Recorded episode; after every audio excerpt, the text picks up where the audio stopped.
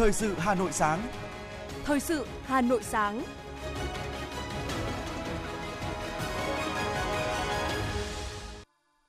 Hồng Hạnh và Hoài Linh xin được đồng hành cùng quý thính giả trong ba mươi phút của chương trình Thời sự sáng nay, thứ hai ngày mười chín tháng chín năm hai nghìn không trăm hai mươi hai. Những nội dung chính sẽ được đề cập đến trong chương trình.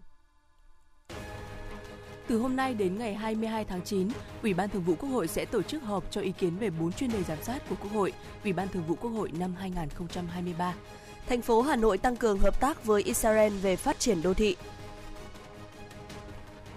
Bộ Giao thông Vận tải đề xuất kiểm toán giao tốc Bắc Nam giai đoạn hai.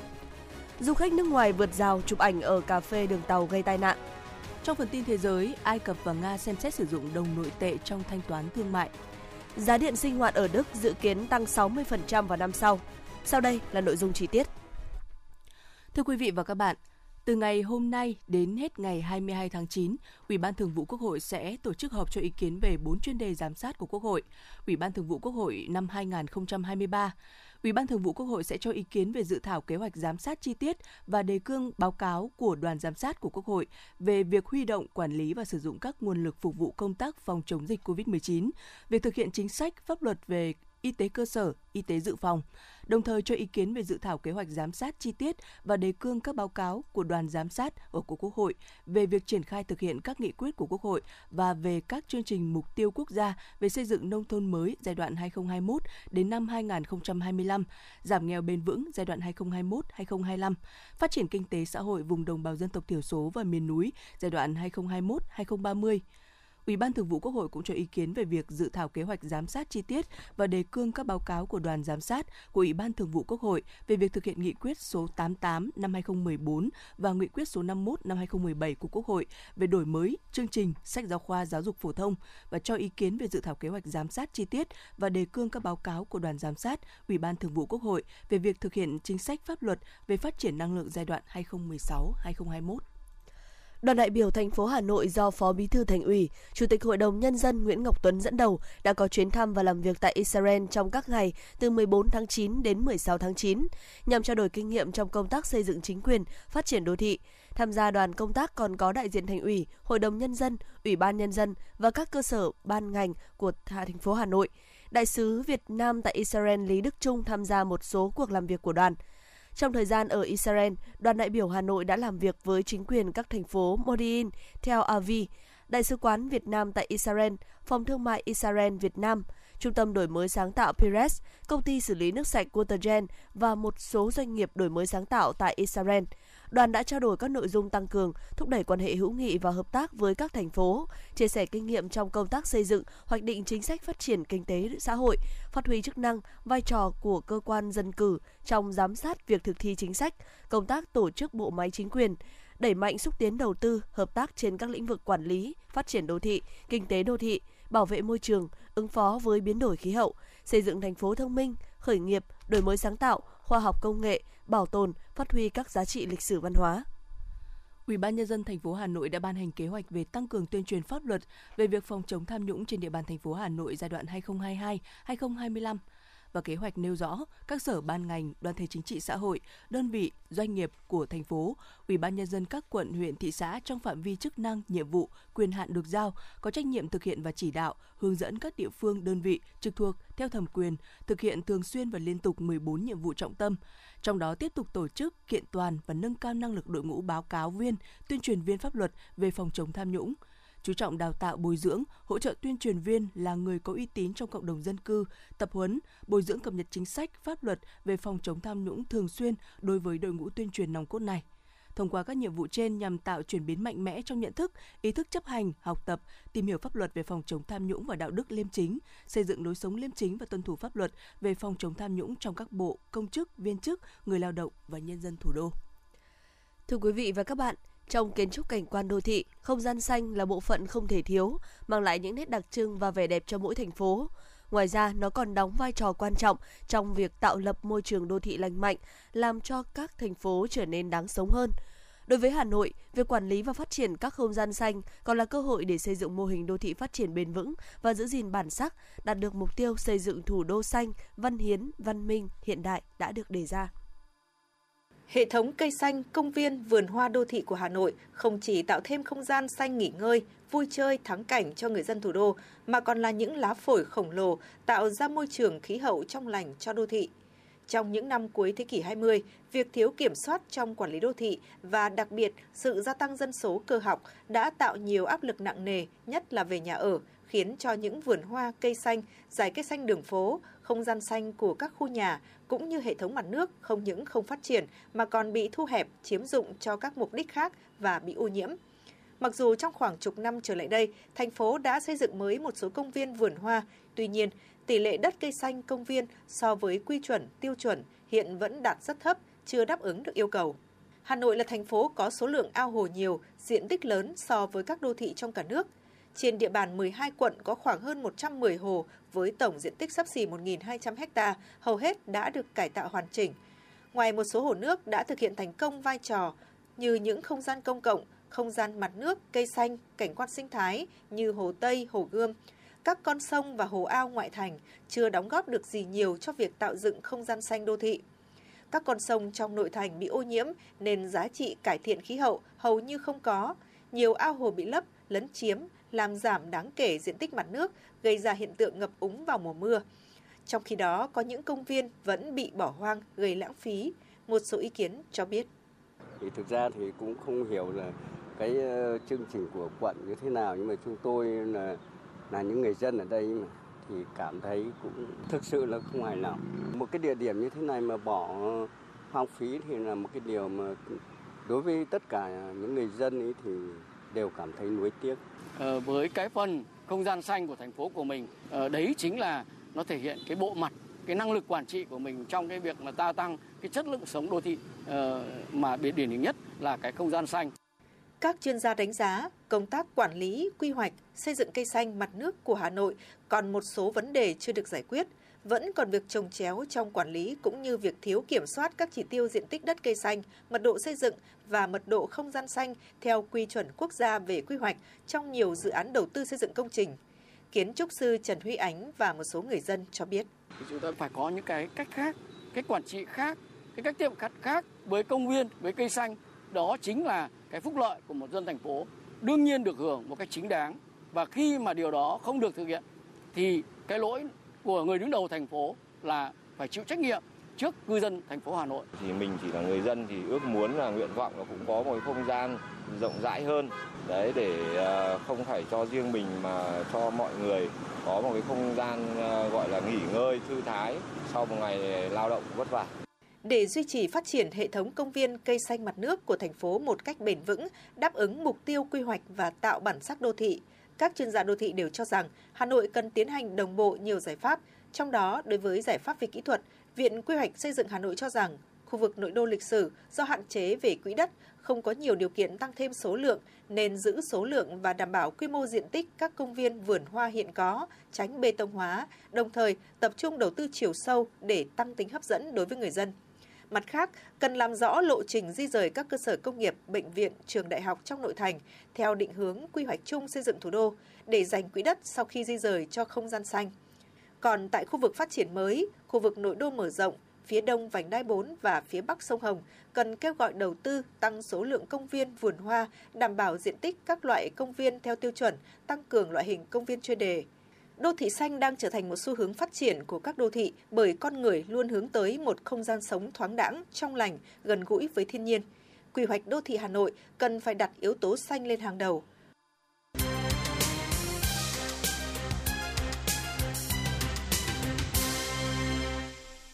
Chuyển sang một số những thông tin về kinh tế, thưa quý vị, thúc đẩy việc thực hiện các chính sách hỗ trợ doanh nghiệp và người lao động, tạo động lực phục hồi sản xuất kinh doanh và phát triển bền vững là nội dung được thảo luận tại hội thảo chuyên đề diễn ra trong khuôn khổ Diễn đàn Kinh tế Xã hội Việt Nam năm hai nghìn không trăm hai mươi hai do Ủy ban Kinh tế của Quốc hội, Ban Kinh tế Trung ương, Học viện Chính trị Quốc gia Hồ Chí Minh và Viện Hàn lâm Khoa học Xã hội Việt Nam tổ chức. Thị trường lao động sau đại dịch covid mười chín tiếp tục phải đối mặt với nhiều khó khăn và thách thức. Theo các đại biểu, vấn đề đặt ra hiện nay là làm thế nào để thúc đẩy việc thực hiện các chính sách hỗ trợ doanh nghiệp và người lao động, tạo động lực phục hồi sản xuất kinh doanh và phát triển bền vững. Để tháo gỡ các nhóm khó khăn này, Ngân hàng Nhà nước sẽ triển khai tổ công tác liên ngành khảo sát thực tế địa phương để giải đáp những thắc mắc, tiếp tục tổ chức hội nghị kết nối doanh nghiệp ngân hàng, đồng thời phối hợp với các bộ ngành để chỉnh sửa chính sách, thủ tục cần tháo gỡ khó khăn để khách hàng vay được vốn và gói hỗ trợ này được triển khai một cách nhanh hơn. Theo thống kê của Ngân hàng Nhà nước, sau ba tháng triển khai Nghị định ba mươi mốt về hỗ trợ hai phần trăm lãi suất từ ngân sách nhà nước với bốn mươi nghìn tỷ đồng trong năm hai nghìn không trăm hai mươi hai và năm hai nghìn không trăm hai mươi ba, doanh số cho vay hỗ trợ lãi suất mới đạt gần bốn nghìn một trăm tỷ đồng với gần năm trăm năm mươi khách hàng. Số tiền lãi đã hỗ trợ đạt một tỷ đồng, dư nợ được hỗ trợ lãi suất là ba nghìn chín trăm sáu mươi sáu tỷ đồng. Bộ Giao thông Vận tải vừa có công văn gửi Kiểm toán Nhà nước về việc phối hợp thực hiện kiểm toán các gói thầu xây lắp của các dự án thành phần thuộc dự án xây dựng công trình đường bộ cao tốc Bắc Nam phía Đông giai đoạn hai nghìn không trăm hai mươi mốt đến hai nghìn không trăm hai mươi lăm. Cụ thể, Bộ Giao thông Vận tải đề nghị Kiểm toán Nhà nước hỗ trợ chỉ đạo các đơn vị kiểm toán chuyên ngành, khu vực thực hiện kiểm toán hồ sơ thiết kế kỹ thuật và dự toán xây dựng công trình các đoạn tuyến gói thầu xây lắp của các dự án thành phần trước khi thực hiện công tác chỉ định thầu các gói thầu xây lắp, đảm bảo tiến độ khởi công các dự án trước ngày ba mươi mốt tháng mười hai năm hai nghìn không trăm hai mươi hai và triển khai thi công đồng loạt trước ngày ba mươi mốt tháng ba năm hai nghìn không trăm hai mươi ba. Lý do khiến Bộ Giao thông Vận tải mời Kiểm toán Nhà nước vào cuộc sớm là mong muốn công tác lập hồ sơ thiết kế, dự toán các gói thầu xây lắp thuộc dự án xây dựng công trình đường bộ cao tốc Bắc Nam phía Đông giai đoạn hai nghìn không trăm hai mươi mốt đến hai nghìn không trăm hai mươi lăm đảm bảo tuân thủ theo đúng quy định pháp luật về quản lý dự án đầu tư xây dựng, quản lý chi phí đầu tư xây dựng, quản lý chặt chẽ và sử dụng nguồn vốn hiệu quả, tiết kiệm, công khai và minh bạch. Động thái áp thuế và tạm dừng xuất khẩu gạo của Ấn Độ đang khiến thị trường gạo thế giới biến động mạnh, trong đó có Việt Nam. Một tuần nay, giá gạo xuất khẩu của Việt Nam tăng mạnh. Và theo các doanh nghiệp, khi các nhà xuất khẩu Ấn Độ ngừng ký hợp đồng mới, các bên mua đang cố gắng đảm bảo nguồn cung từ Việt Nam, Thái, Na, Thái Lan và Myanmar. Vì vậy nên là các doanh nghiệp xuất khẩu gạo của Việt Nam cũng đang tăng tốc dịp cuối năm để nắm bắt những cơ hội này. Trong những ngày qua, giá gạo xuất khẩu của Việt Nam liên tục tăng, khoảng hơn ba mươi đô la Mỹ trên một tấn so với hồi đầu tháng chín vừa qua. Giá gạo xuất khẩu tăng khiến doanh nghiệp thu lúa múa của lúa của nông dân với giá cao hơn, thị trường trong nước cũng sôi động hơn và đặc biệt là các doanh nghiệp chuyên xuất khẩu gạo tấm và gạo dài không thơm sang các thị trường châu Phi và Trung Quốc đang đứng trước nhiều cơ hội tìm kiếm được khách hàng mới vì từ trước tới giờ gạo của Ấn Độ đang khá cạnh tranh với gạo Việt Nam ở phân khúc thị trường này. Tòa án Nhân dân tối cao vừa có quyết định triển khai thí điểm dịch vụ tư pháp công trực uh, tuyến thu nộp tạm ứng phí lệ phí tòa án trên cổng dịch vụ công quốc gia. Theo đó, việc thu nộp trực tuyến tạm ứng án phí lệ phí tòa án trên cổng dịch vụ công quốc gia sẽ được thí điểm từ ngày mùng một tháng mười năm hai nghìn không trăm hai mươi hai đến ngày ba mươi mốt tháng mười năm hai nghìn không trăm hai mươi hai tại Tòa án Nhân dân năm quận của Hà Nội, gồm Long Biên, Đống Đa, Hoàn Kiếm, Gia Lâm và Hai Bà Trưng. Đây là một trong những dịch vụ công Thủ tướng Chính phủ đã yêu cầu sớm tích hợp cung cấp trên cổng dịch vụ công quốc gia năm hai nghìn không trăm hai mươi hai, cùng với các dịch vụ thanh toán khác như thanh toán viện phí, thanh toán nghĩa vụ tài chính trong thực hiện thủ tục hành chính về đất đai đối với hộ gia đình, cá nhân.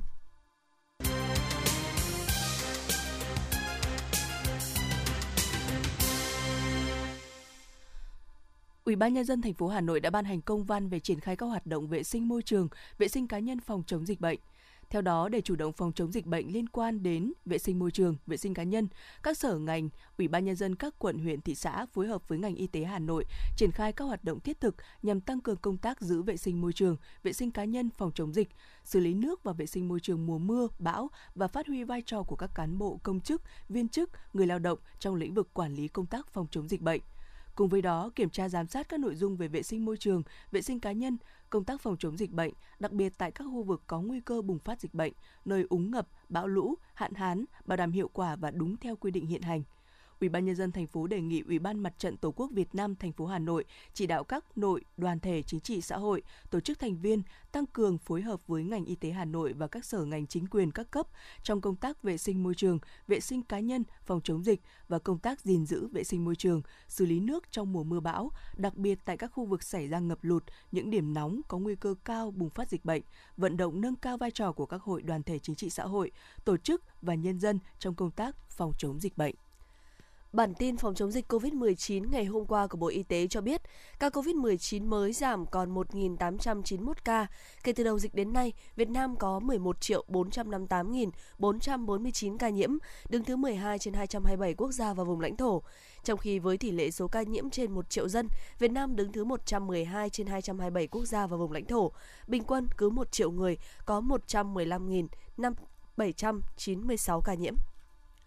Bộ Văn hóa, Thể thao và Du lịch đã cho phép Đại sứ quán Tây Ban Nha ở Việt Nam tổ chức liên hoan phim môi trường tại Việt Nam mang tựa đề It's Time to Act, a Nature Film Festival Việt Nam từ ngày hai mươi ba tháng chín đến ngày bảy tháng mười với hình thức là trực tiếp và trực tuyến miễn phí, có sự tham gia của Đại sứ quán một số quốc gia tại Hà Nội. Liên hoan mang đến các bộ phim về môi trường của các quốc gia châu Âu, Mỹ, Latin và Việt Nam với hình thức phim truyện, phim tài liệu, phim ngắn có phụ đề tiếng Việt. Các phim được chiếu trực tuyến trên website và trang Facebook của Liên đoàn, Liên hoan phim và chiếu trực tiếp tại Hà Nội, Thành phố Hồ Chí Minh. Trong đó ở Hà Nội, phim được chiếu ở Trung tâm Chiếu phim Quốc gia Việt Nam, Casta Italia, Trường Pháp Alexandre Yashin và hãng phim tài liệu và khoa học Trung ương, Đại học Quốc gia Hà Nội, Học viện Nông nghiệp Việt Nam, Trường Đại học Hà Nội, Trường Đại học Bách khoa Hà Nội. Và theo ban tổ chức, trong hai tuần của liên hoan còn có các hoạt động thảo luận, trò chuyện về tính bền vững và hài hòa với thiên nhiên ở Việt Nam. Sau hàng loạt vụ hỏa hoạn, nhiều quán karaoke trên địa bàn luôn trong tình trạng vắng khách. Tâm lý người dân thay đổi cũng dễ hiểu, bởi Hà Nội có gần một nghìn bốn trăm cơ sở kinh doanh karaoke, thì có tới gần sáu mươi phần trăm cơ sở không đạt yêu cầu về công tác an toàn phòng cháy chữa cháy. Đồng nghĩa các cơ sở này bị đình chỉ, chỉ khi đủ điều kiện đảm bảo an toàn mới được mở cửa đón khách. Theo khảo sát, các quán karaoke trên địa bàn Hà Nội hiện lượng khách đến hát giảm gần bảy mươi phần trăm so với trước thời điểm các vụ hỏa hoạn xảy ra. Gắng gượng để duy trì, nhiều quán karaoke đang đứng trước nguy cơ đóng cửa. Ngày hôm qua, Công an quận Ba Đình và Hoàn Kiếm, thành phố Hà Nội thông tin, lực lượng chức năng đang xác minh vụ việc một du khách nước ngoài vượt rào tại khu vực cà phê Đường Tàu rồi xảy ra tai nạn và va chạm với đoàn tàu khách Lào Cai, Hà Nội. Vụ việc xảy ra vào khoảng mười hai giờ cùng ngày tại khu vực chắn tàu phố Trần Phú, Lý Nam Đế, nhằm giáp ranh giữa địa bàn phường Cửa Đông và phường Điện Biên. Vào thời điểm trên, thì mặc dù đã kéo chắn đường tàu, còi báo động đã rúc và được nhiều người dân can ngăn, nhưng một du khách được xác định là người châu Á vẫn lách qua chắn tàu vào chụp ảnh tự sướng trên khu vực phố cà phê Đường Tàu. Đây là khu vực đã được cơ quan chức năng rào chắn yêu cầu đóng cửa ngừng hoạt động nhiều ngày nay. Quá trình chụp ảnh tự sướng thì du khách này đã va vào đoàn tàu Lào Cai Hà Nội và bị bắn vào tường. Ngay sau khi va chạm, du khách trên đã tự đứng dậy, bỏ đi khỏi hiện trường. Vụ việc khiến đoàn tàu phải dừng lại giải quyết sự cố và khiến tuyến đường Điện Biên Phủ Trần Phú ách tắc.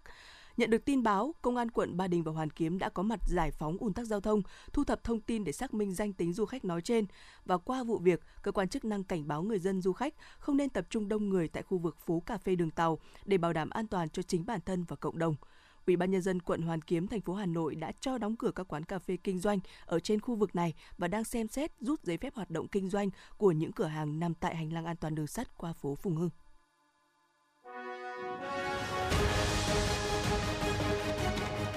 Thời sự Hà Nội, nhanh, chính xác, tương tác cao. Thời sự Hà Nội, nhanh, chính xác, tương tác cao.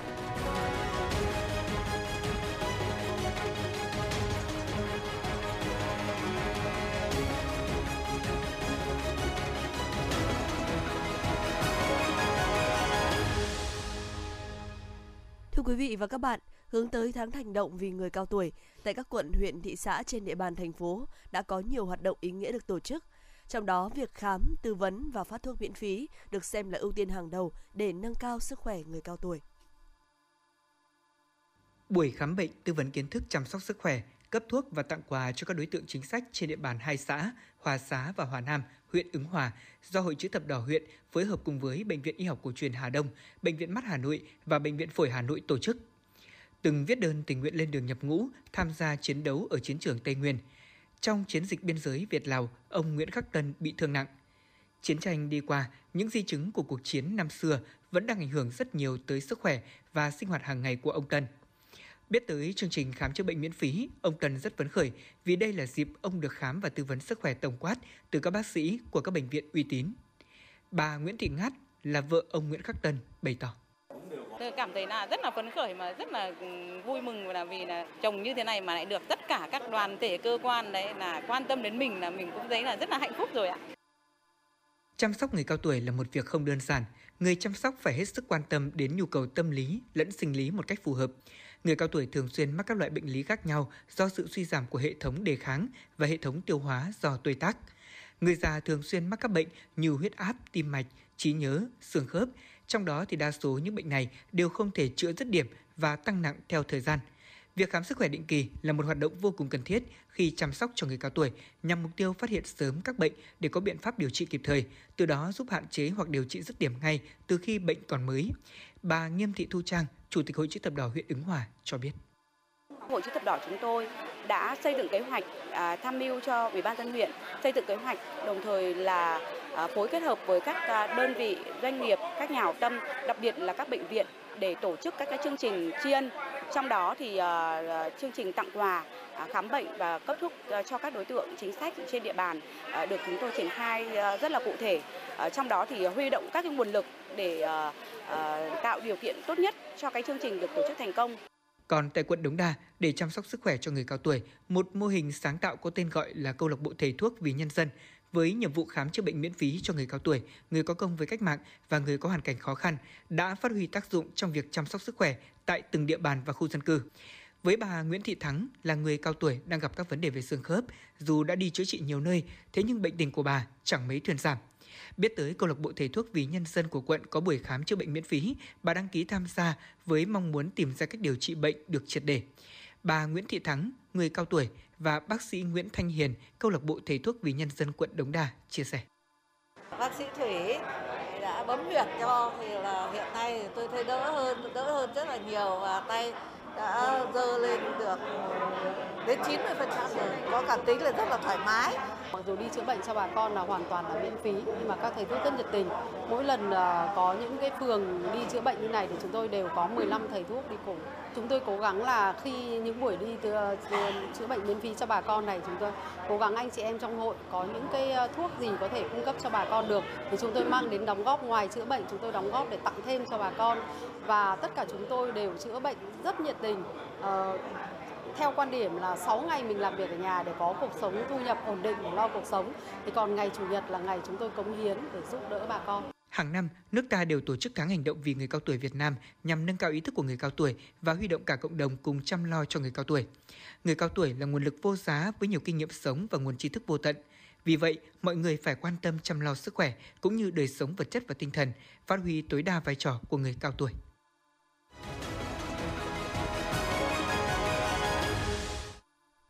Xin được chuyển sang phần tin thế giới. Truyền thông Colombia đưa tin cao ủy phụ trách vấn đề hòa bình của chính phủ nước này, ông Danilo Rueda, đã gặp các thủ lĩnh một nhóm ly khai từ lực lượng vũ trang cách mạng Colombia. Tuyên bố chung giữa hai bên cho biết cuộc gặp có thể mở đường cho các cuộc đàm phán hòa bình. Các bên đã đánh giá khả năng khởi động của các cuộc đàm phán hướng đến một nền hòa bình toàn diện. Truyền thông Ai Cập dẫn lời đại sứ Nga tại nước này, Georgi Borisenko cho biết, Nga và Ai Cập đang xem xét sử dụng đồng nội tệ trong thanh toán thương mại giữa hai nước, trong bối cảnh các biện pháp trừng phạt của phương Tây đã ngăn chặn quyền tiếp cận của Nga với đồng đô la Mỹ và đồng euro kể từ khi cuộc khủng hoảng Ukraine bắt đầu. Phát biểu kênh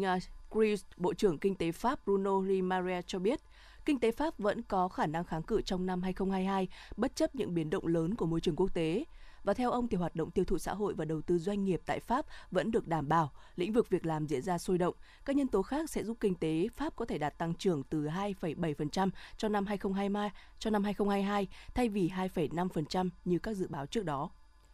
Số liệu mới đây từ Bộ Tài chính Mỹ cho thấy trong tháng bảy, Trung Quốc đã tăng lượng nắm giữ trái phiếu chính phủ Mỹ lần đầu tiên trong tám tháng, trong khi Nhật Bản có động thái ngược. Cụ thể, lượng nắm giữ trái phiếu chính phủ Mỹ của Trung Quốc đã tăng lên chín trăm bảy mươi tỷ đô la Mỹ trong tháng bảy so với chín trăm sáu mươi bảy phẩy tám tỷ đô la Mỹ trong tháng sáu, mức thấp nhất kể từ tháng năm năm hai không một không, với giá trị trái phiếu ở mức tám trăm bốn mươi ba phẩy bảy tỷ đô la Mỹ.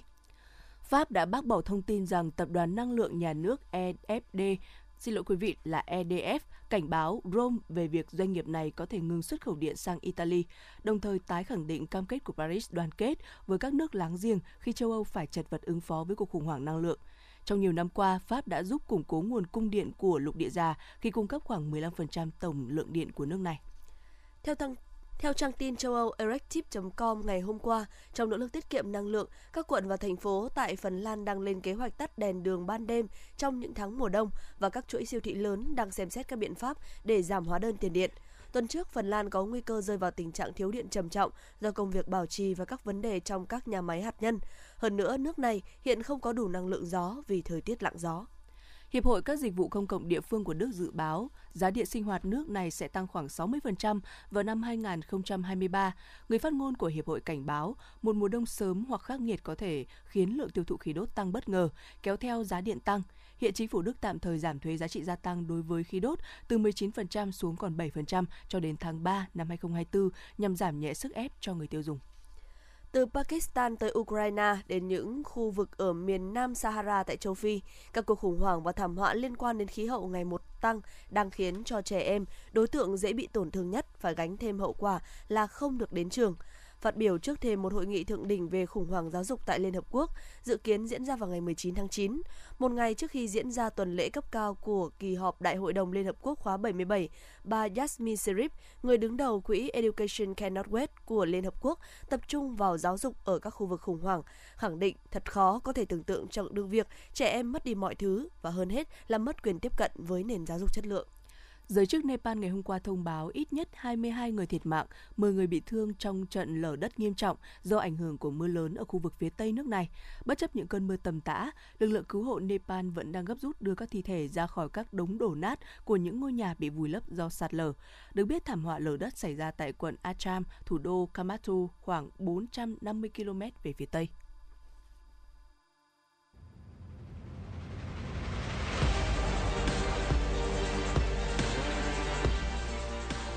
Bản tin thể thao. Bản tin thể thao.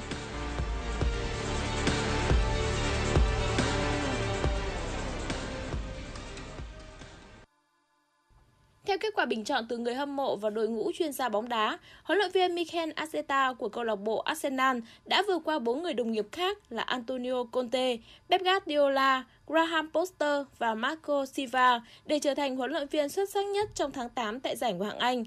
Đây là lần thứ ba trong sự nghiệp, huấn luyện viên Arteta nhận được vinh dự này sau tháng chín năm hai nghìn không trăm hai mươi mốt và tháng ba năm hai nghìn không trăm hai mươi hai. Trong khi đó, danh hiệu cầu thủ xuất sắc nhất tháng tám tại giải Ngoại hạng Anh thuộc về Erling Haaland khi tân binh của câu lạc bộ Manchester City đã ghi được tới chín bàn thắng chỉ sau năm trận đầu tiên của mình tại giải Premier League. Haaland cũng là cầu thủ thứ mười trong lịch sử giành danh hiệu cá nhân danh giá này trong tháng đầu tiên thi đấu tại giải Ngoại hạng. Giải quần vợt đồng đội nam Davis Cup xác định thêm những đội tuyển giành quyền vào vòng tứ kết của giải đấu. Sau hai chiến thắng thuyết phục ở các cặp trận trước, đội tuyển Canada chỉ cần thêm một trận thắng trong cặp đấu với đội tuyển Serbia là sẽ có được tấm vé đi tiếp tại bảng B. Và họ đã làm được điều đó với chiến thắng của Felix Auger-Aliassime trước Miomir Kecmanovic. Tay vợt hai mươi hai tuổi thi đấu hoàn toàn lấn lướt và nhanh chóng đánh bại đối thủ sáu ba, sáu bốn. Ở hai trận đấu còn lại, chiến thắng đều thuộc về các tay vợt của Serbia, qua đó giúp họ thắng hai một chung cuộc để nuôi hy vọng đi tiếp. Ở bảng D, trong trận đấu phân định ngôi đầu bảng giữa đội tuyển Hà Lan và đội tuyển Mỹ, Hà Lan gây bất ngờ khi giành thắng lợi hai một.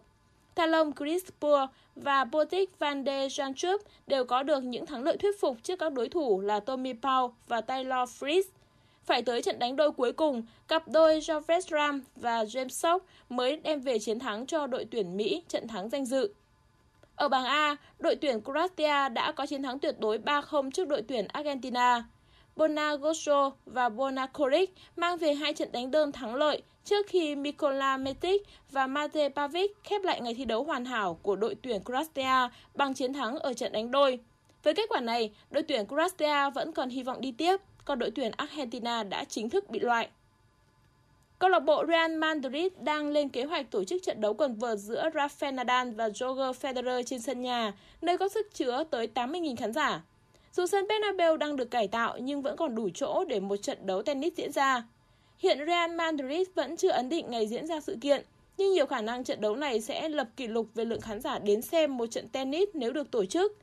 Roger Federer xác nhận anh sẽ từ giã sự nghiệp quần vợt đỉnh cao sau khi tham dự giải đồng đội Laver Cup hai nghìn không trăm hai mươi hai diễn ra từ ngày hai mươi ba tháng chín đến ngày hai mươi lăm tháng chín ở London, Anh. Trong danh sách đội tuyển châu Âu dự Laver Cup hai không hai hai, Roger Federer có dịp sát cánh cùng ba đại kình địch trong nhóm Big Four gồm Rafael Nadal, Novak Djokovic, Andy Murray cùng hai người đàn em là Stefanos Tsitsipas và Kyrgios.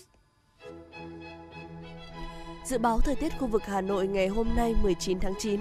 khu vực vùng núi Ba Vì, Sơn Tây, ngày nắng cao nhất ba mươi tư độ, đêm không mưa với nhiệt độ thấp nhất hai mươi lăm độ. Ngoại thành từ Phúc Thọ tới Hà Đông, ngày nắng đêm không mưa, nhiệt độ cao nhất ba mươi lăm độ, thấp nhất hai mươi sáu độ. Phía Nam từ Thanh Oai, Thường Tín đến Ứng Hòa, ngày nắng đêm không mưa, nhiệt độ cao nhất ba mươi tư độ, thấp nhất hai mươi sáu độ. Mê Linh, Đông Anh, Sóc Sơn, ngày nắng đêm không mưa, nhiệt độ cao nhất ba mươi tư độ, thấp nhất hai mươi lăm độ. Trung tâm thành phố Hà Nội, ngày nắng, đêm không mưa với nhiệt độ cao nhất ba mươi lăm độ, thấp nhất hai mươi sáu độ. Quý vị và các bạn vừa nghe chương trình thời sự của Đài Phát thanh Truyền hình Hà Nội, chỉ đạo nội dung Nguyễn Kim Khiêm, chỉ đạo sản xuất Nguyễn Tiến Dũng, tổ chức sản xuất Xuân Luyến, đạo diễn Kim Oanh, phát thanh viên Hoài Linh, Hồng Hạnh cùng kỹ thuật viên phòng thu Duy Anh thực hiện. Hẹn gặp lại quý vị trong những chương trình thời sự sau.